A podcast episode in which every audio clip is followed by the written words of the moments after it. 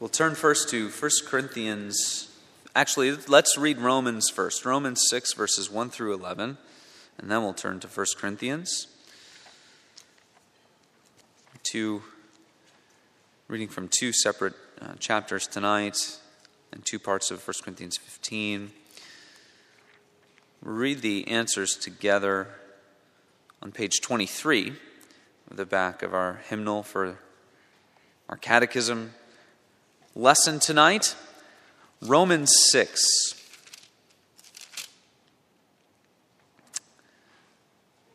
The apostle here begins to apply the very clear gospel of justification by faith that he has just expounded. From the beginning, from the end of chapter 3 to the beginning of chapter 6 has been all about being justified by faith in Christ. And now that begins to be applied in different ways.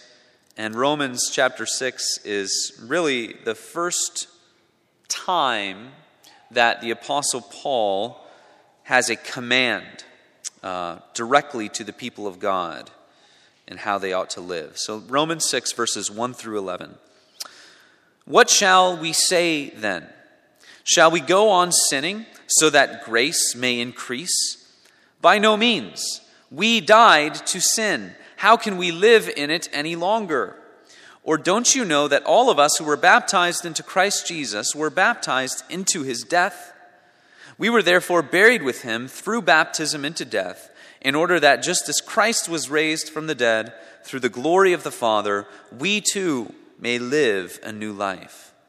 If we have been united with him like this in his death, we will certainly also be united with him in his resurrection. For we know that our old self was crucified with him, so that the body of sin might be done away with, that we should no longer be slaves to sin, because anyone who has died has been freed from sin. Now, if we died with Christ, we believe that we will also live with him. For we know that since Christ was raised from the dead, he cannot die again. Death no longer has mastery over him. The death he died, he died to sin once for all, but the life he lives, he lives to God. In the same way, count yourselves dead to sin, but alive to God in Christ Jesus. And then go to 1 Corinthians 15.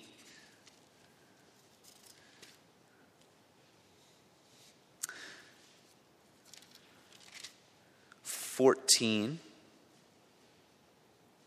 1 Corinthians 15, verses 14 through 20.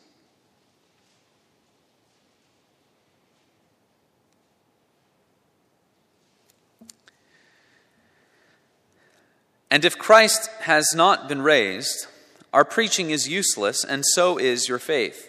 More than that, we are then found to be false witnesses about God, for we have testified about God that He raised Christ from the dead but he did not raise him if in fact the dead are not raised. For if the dead are not raised, then Christ has not been raised either. And if Christ has not been raised, your faith is futile. You are still in your sins. Then those also who have fallen asleep in Christ are lost. If only for this life we have hope in Christ, we are to be pitied more than all men. But Christ has indeed been raised from the dead the first fruits of those who have fallen asleep. And then, if you would just then look over to verse 51 of 1 Corinthians 15, verse 51. Listen, I tell you a mystery. We will not all sleep, but we will all be changed in a flash, in the twinkling of an eye, at the last trumpet. For the trumpet will sound the dead will be raised imperishable, and we will be changed. For the perishable must clothe itself with the imperishable, and the mortal with immortality. When the perishable has been clothed with the imperishable, and the mortal with immortality, then the saying that is written will come true Death has been swallowed up in victory. Where, O death, is your victory? Where, O death, is your sting? The sting of death is sin and the power of sin is the law.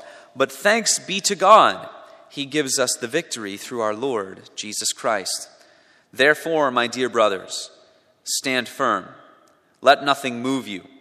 Always give yourselves fully to the work of the Lord, because you know that your labor in the Lord is not in vain. The grass withers, the flower fades. The word of our God endures forever. Amen.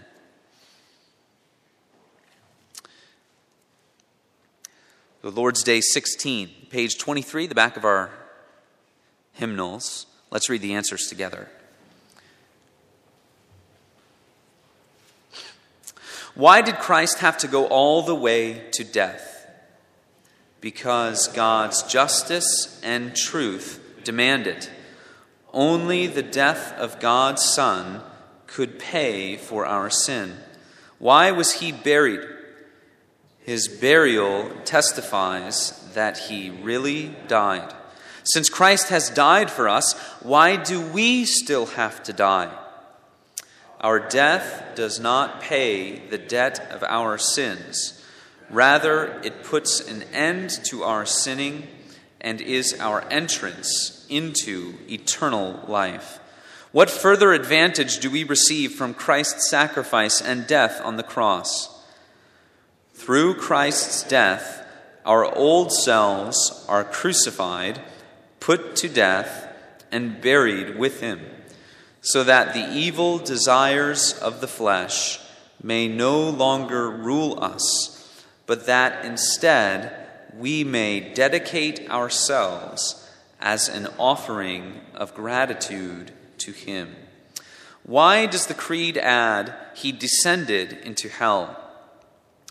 To assure me in times of personal crisis and temptation that Christ, my Lord, by suffering unspeakable anguish, pain, and terror of soul, especially on the cross, but also earlier, has delivered me from the anguish and torment of hell.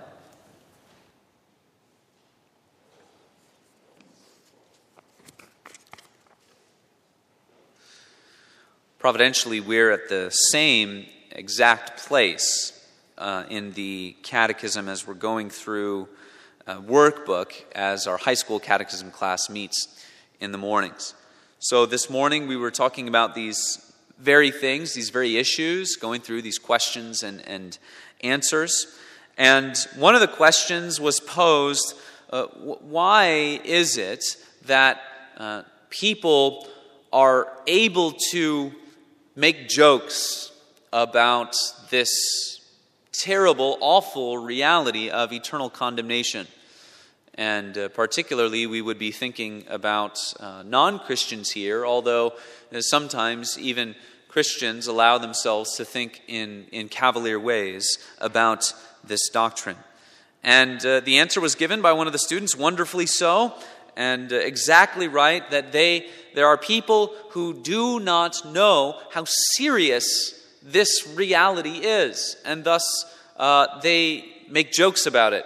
I don't know if you remember uh, when 97.9 on the FM dial switched over to a Christian radio station, or the the farewell song of the rock and roll station, which I, you know, I like a little rock and roll now and then, but the, the farewell song of the rock and roll station was Highway to Hell.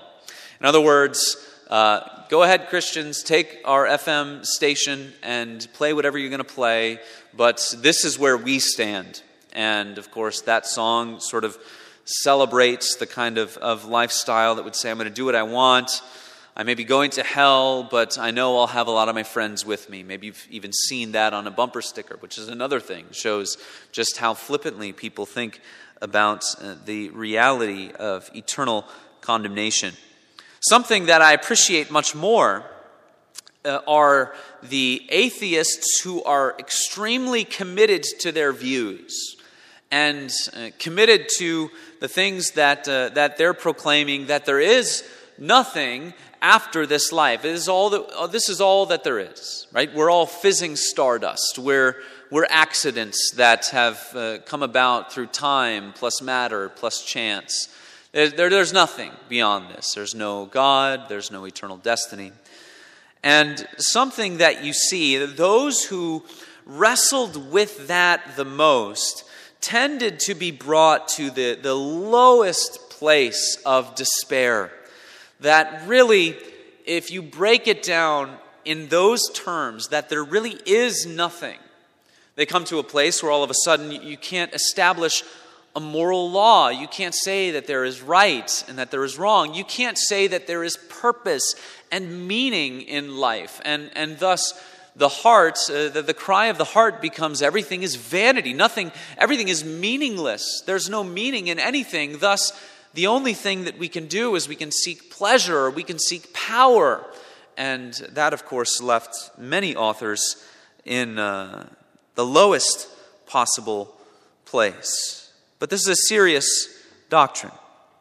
And there's great comfort in this doctrine for the Christian to be reminded that because of faith in Christ, we will never go where Christ went.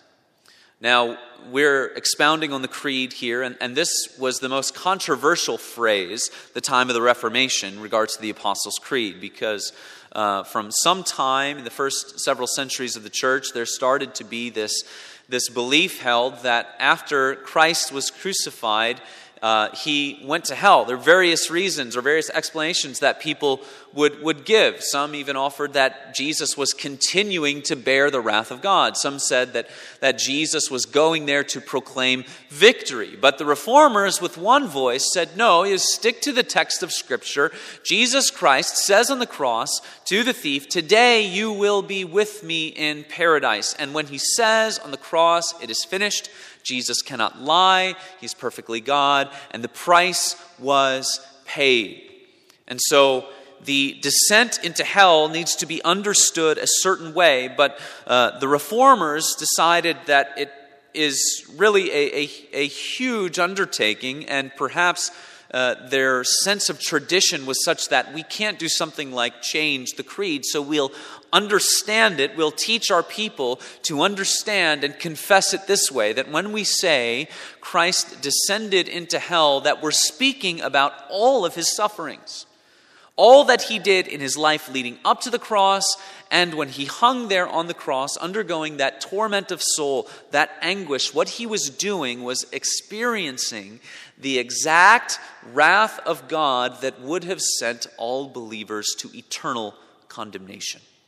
So we say that when Jesus was on the cross, in that sense, even if not spatially or geographically, that he is going to hell for us. And the great exchange, and the promise that we will never go where he went. Wonderful, comforting, blessed uh, promises and truths. We will never go where Jesus went for us. So we'll take a look at these things uh, and together, and we'll look at probably most of the questions and answers and touch on them as we go. The first thing that we see is that Christ's death was necessary and it was real. Those are those first two short questions and answers. His death was necessary and real. He had to go to the farthest reaches of the curse, right? He had to atone for all of our misgivings, all of our forsakings of God. He directly addresses our malady at its source. And if you want to summarize the problem with the human condition in our fallenness, in our sinfulness, the summary is death. That's really the crux of the matter. We are decaying, subject to the curse, headed towards death. We were not made for corruption, as we talked about a couple of weeks, but that is uh, our state in the curse.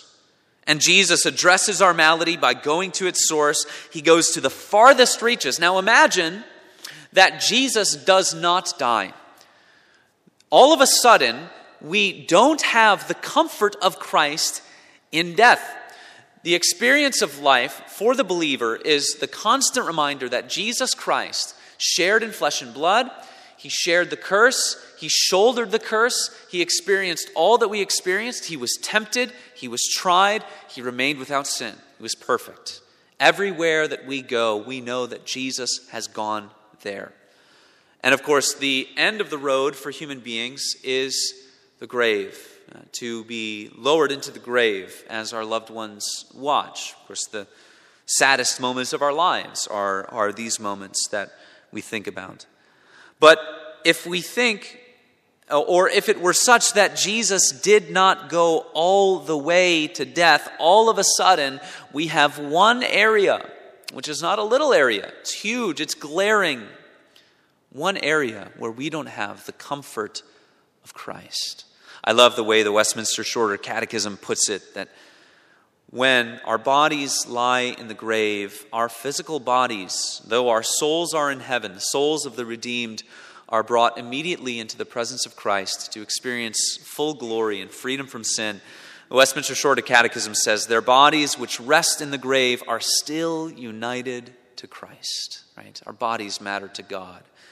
And it's that way, and we have that comfort because Christ went all the way to death. In order to vanquish death, he had to die, and thus he did. Christ's death was necessary and it was real. It was necessary and it was real. Secondly, this the believer is dead to sin. Uh, we're switching up in the order of the questions and answers later on. What further advantage, what further benefit do we gain from Christ's death on the cross? And, and again, I know I, I say it every time they come up, but I love these questions. So practical. What advantage, what benefit do I get from Christ dying on the cross? Well, the old self is crucified with him. Uh, the old self is that in us where the guilt and the power of sin and death reigns. In Christ, and because of his work on the cross, sin loses its claim on us. You think of it as dominions, as kingdoms, uh, before the power of Christ's death is applied unto us, we dwell in the kingdom of sin. Sin reigns over us. And when the power of Christ's death is applied to the believer, the power of sin is removed. We are transferred to the kingdom of Christ's reign. So when Christ died on the cross, it was as if our old nature, our old self, hung there with him. And in those moments, the torturous agonies of hell were applied to our old nature. So the old self is crucified, and this is what Romans 6 is driving home for us. Romans 6, verse 6. We know that our old self was crucified with him in order that the body of sin might be brought to nothing, so that we would no longer be enslaved to sin. For one who has died has been set free from sin. Just think about that phrase a little bit this week. And it makes the most sense that what uh, the apostle, under the inspiration of the Spirit, is saying there, that he's assuming that the death he's talking about is a death that's experiencing the fullness of the wrath of God. When Christ dies as a perfect, sinless, spotless sacrifice, at the moment of his death, his death, uh, sin is paid for, right? because he was so perfect, there was, no, there was nothing else that the wrath of God had left to pour out on him. Human beings who die outside of Christ, they die, and that is, uh, in some sense, a payment for their sin, but then there is an eternity of condemnation and torment that they need to undergo. But Christ's death was different, and that's what Paul is talking about in verse 7 of Romans 6. One who has died the way that Christ died has been freed from sin. And that's what he's saying. He's saying, Your old self was nailed to the cross with Christ, and that was a perfectly atoning, propitiatory death. Thus, the old self is, is gone. It's done. The price has been paid. And so he says in verse 12, just after what we read tonight. Let not sin, therefore, reign in your mortal body to make you obey its passions. Do not present your members to sin as instruments for unrighteousness. You think about if we've been transferred out of the kingdom of the reign of sin and we're living now in the kingdom of Christ and his reign, the freedom that he gives to us because of the price that has been paid, it's like we take all of our goods and, and everything that we have, we cross the border, we go through customs to go back into this kingdom of darkness and sin and death, and we go to the palace of this kingdom of sin and death, and we present all that we have. And Paul's saying this is absurd for you to live this way. And this is why he's constantly saying, think about yourself this way as united to Christ. Think about yourself this way as made new under the power of the Spirit. Don't present yourself as, uh, don't present your members to sin as instruments for unrighteousness, but present yourselves to God. Go to the palace of the kingdom to which you belong and present yourself as a loving sacrifice, a living sacrifice to God. This is the gospel logic, if you will, of the Christian life, called to reckon this way, to think this way, to this is a daily practice for us to preach to ourselves that this is who we are, made new in Christ. A couple of examples Colossians 3. Paul says, Do not lie to one another, seeing that you have put off the old self with its practices and have put on the new self, which is being renewed in knowledge after the image of its creator. Did you catch that? Do not lie to one another, seeing that you have put off the old self with its practices, and have put on the new self, which is being renewed in knowledge after the image of its Creator. Put on then, as God's chosen ones, compassionate hearts, kindness, humility, meekness, and patience, bearing with one another, and if one has a complaint against another, forgiving each other. As the Lord has forgiven you, so you also must forgive. Ephesians 4. This is not the way you learned Christ assuming that you have heard about him and were taught in him as the truth is in Jesus, to put off your old self, which belongs to your former manner of life and is corrupt through deceitful desires, and to be renewed in the spirit of your minds, and to put on the new self. Created after the likeness of God in true righteousness and holiness. Therefore, having put away falsehood, let each one of you speak the truth with, with his neighbor, for we are members of one another. Be angry and do not sin. Do not let the sun go down in your anger and give no opportunity to the devil. So, I'm, this is gospel logic, as I mentioned, to preach this to ourselves day by day. But it's also good to remember that this is the work of God in us. And I'm thinking about how the Catechism uh, applies this logic later on. And in the section regarding the Lord's Prayer, the, the two main things that we are to pray for as Christians are uh, the, the grace of God and the Holy Spirit. When, it, when the Catechism defines prayer, it says that we are to ask for God's grace and God's Spirit. And that is the way, you think about it, if this is God's work in us, that by the power of God, we put off the old self. By the grace of God, we put off the old self. When we pray for God's grace to be in our lives, and when we pray for God's Spirit to be given to us in its fullness, then through the power of God, we are more and more enabled to put off the old self and to put on the new. A couple of things to keep in mind. The first is this we're called to present ourselves uh, as living sacrifices to God because our old self was, was crucified with Christ. It's important to keep this in mind. First, uh, gospel obedience, that is, the obedience of the believer, the obedience of a Christian, is not the same thing as legal obedience.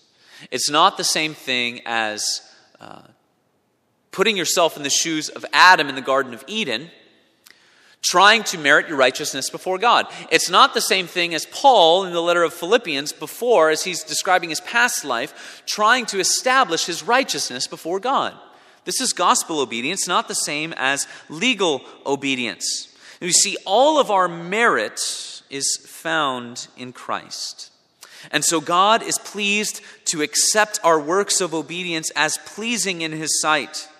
Even if what we do is imperfect and it's still tainted by sin and there are problems with it, because God has given his grace to us and we are existing in Christ, God is pleased to call us to more and more die to ourselves. And even in our imperfections, as we trust in Christ, God accepts our work, not as saving, but as pleasing.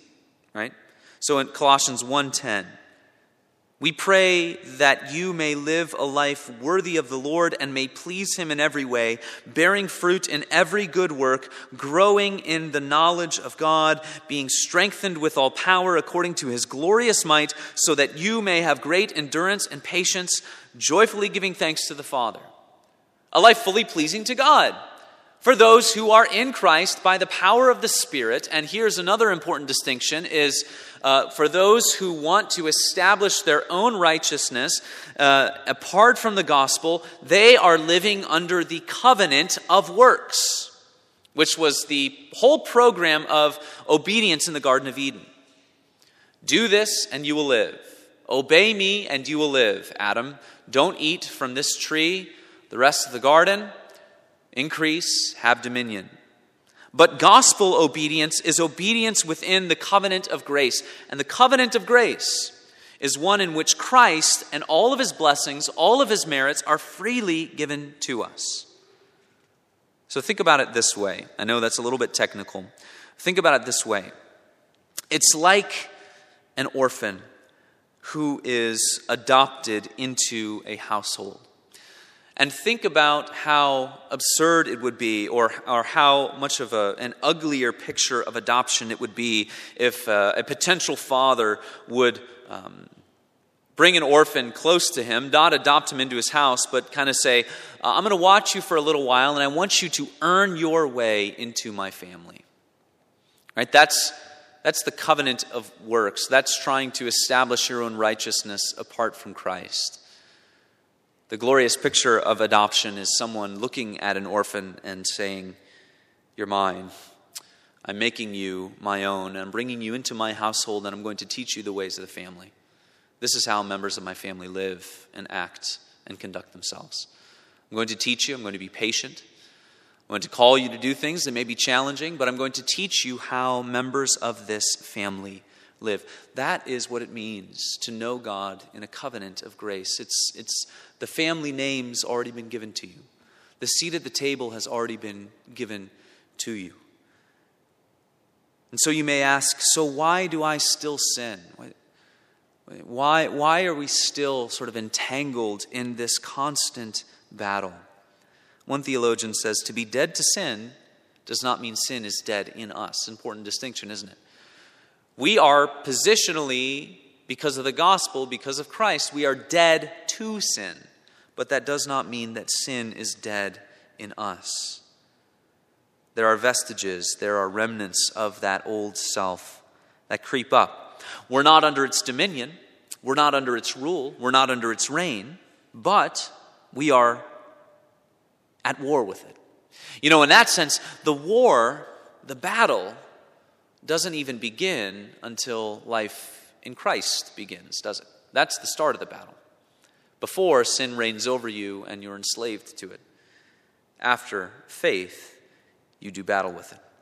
This reality, though, that sin is not dead in us, it causes us to stay humble, to stay filled with faith. We trust only in God's grace. Why? Because we know that we're sinners and we're imperfect and we can fall. It keeps us watchful over our sin. It keeps us prayerful as we know that we are not without danger of falling.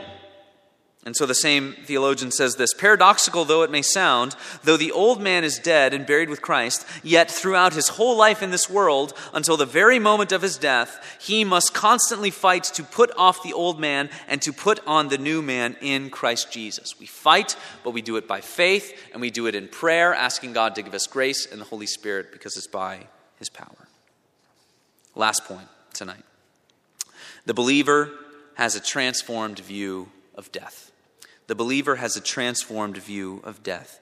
Why must we still die? Really interesting question and a very valid question that the, the Catechism poses.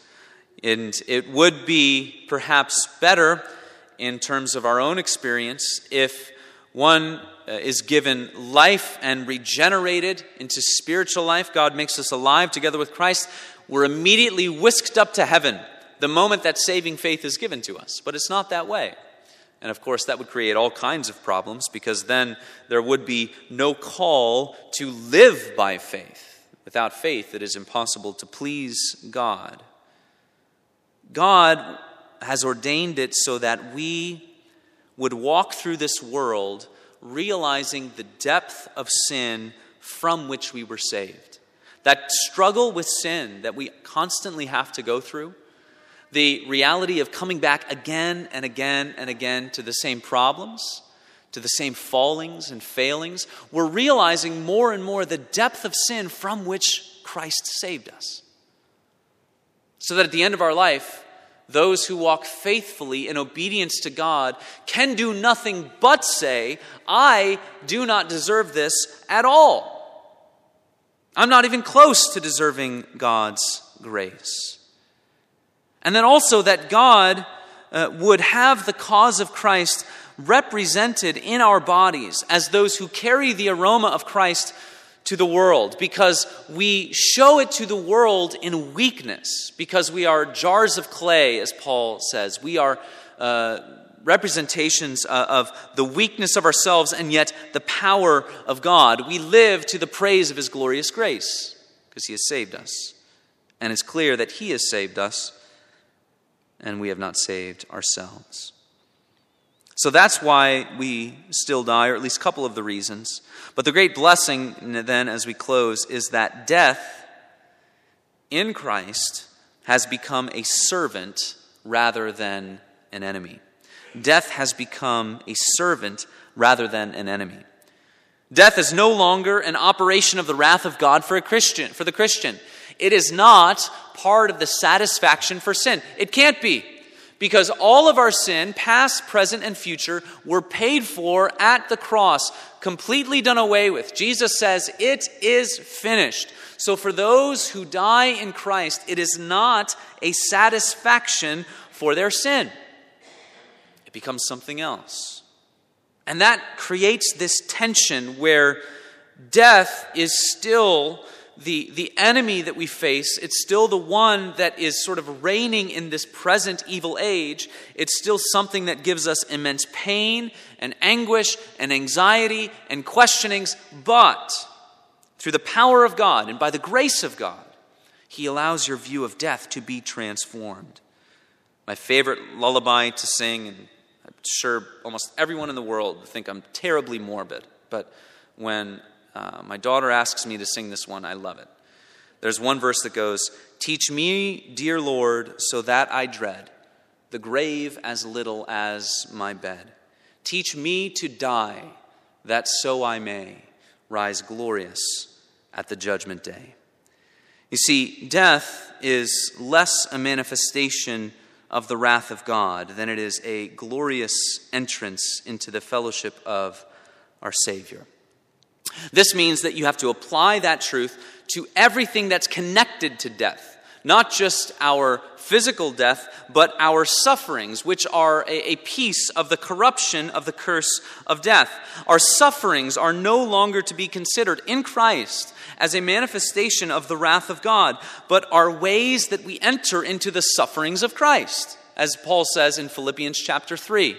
We know Christ as we suffer with him on the path of obedience.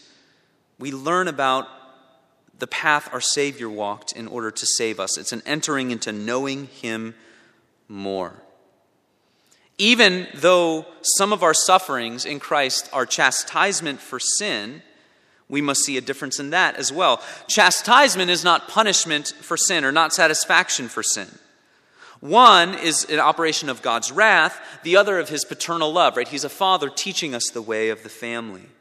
Punishment ends in destruction, chastisement is for our good. So even when God is working out the kinks in us and filing away all of the impurities, he's doing it for our good. Whereas satisfaction for sin is ending in destruction. So we see that death is not a satisfaction for sin and that death, uh, finally, then, is a passage to eternal life. It's a passage to eternal life. Death in Christ is that final deliverance of the life that God has wrought in us. One theologian puts it, puts it this way For as in that hour of death, they cling by faith, that's the Christians, faithful believers, cling by faith to their crucified Lord, they know that it is not the retributive wrath of God that is upon them in all the agonies of death, but his elective love, delivering them from death into life and beckoning them home to the house of many mansions. By faith, they may truly die in peace. John 11, 25, just before Jesus raises Lazarus from the dead, he says to his sister, Jesus said, I am the resurrection and the life. Whoever believes in me, though he die, yet shall he live. And everyone who lives and believes in me shall never die. Do you believe this? And the question for us, brothers and sisters, is do I believe it? Do you believe it? Do you believe that tonight? That death is no longer a terrorizing Lord over us. It is the gateway into that blessedness of seeing the treasure of our souls. Just like we talked about this morning, where we are called to run with fervor towards Christ because our final gaining of Him is the resurrection, glorification, knowing Him in eternal life. We run, and because we are running, it transforms the way that we see that pathway to being with Christ.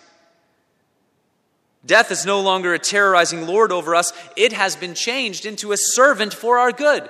It is better to depart and be with Christ, Paul says. This is our passage into eternal life with Christ.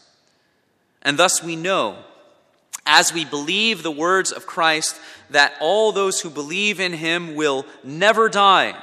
Though he die, yet shall he live. As we cling to these words in faith and we believe them, thus we know that this life is not in vain.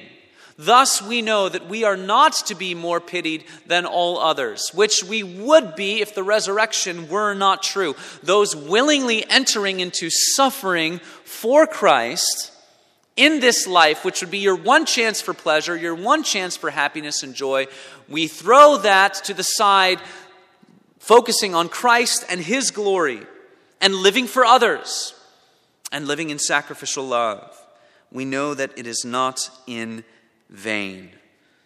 And so in 1 Corinthians 15 at the end it says, Stand firm, stand firm in this faith, stand firm in these truths, stand firm in the conviction we have to live according to this truth, because not your work in the Lord is not in vain. Teaches you to number your days, doesn't it? So that you may get a heart of wisdom. It teaches you to live life backwards. Live life backwards from your death to today, knowing that it is not in vain and being uh, transformed into the ability to look into that end that we are all facing, and rather than seeing it as a terrorizing Lord because of what Christ has done, going to the edge of death, and going through and vanquishing it. It's been changed from a Lord, a terrorizing Lord, to a servant. May we live with that kind of faith in Christ and confidence. May we prepare for that day each and every day. May we not sort of push it to the side and push our relationship with our God to the side, our faithfulness to Christ, because we do that, we get in all kinds of trouble. But may we live with a deep conviction of these things so that when that day comes, we are familiar with the grace of God and His loving embrace, so that we may know in confidence that those who die in the Lord are summoned up to their eternal home. And what a great and glorious promise that is, and we thank God for it. Let's pray. Heavenly Father, we thank you for this truth and for this comfort that you give to us. May you prepare us to die well. We ask it in Christ's name. Amen.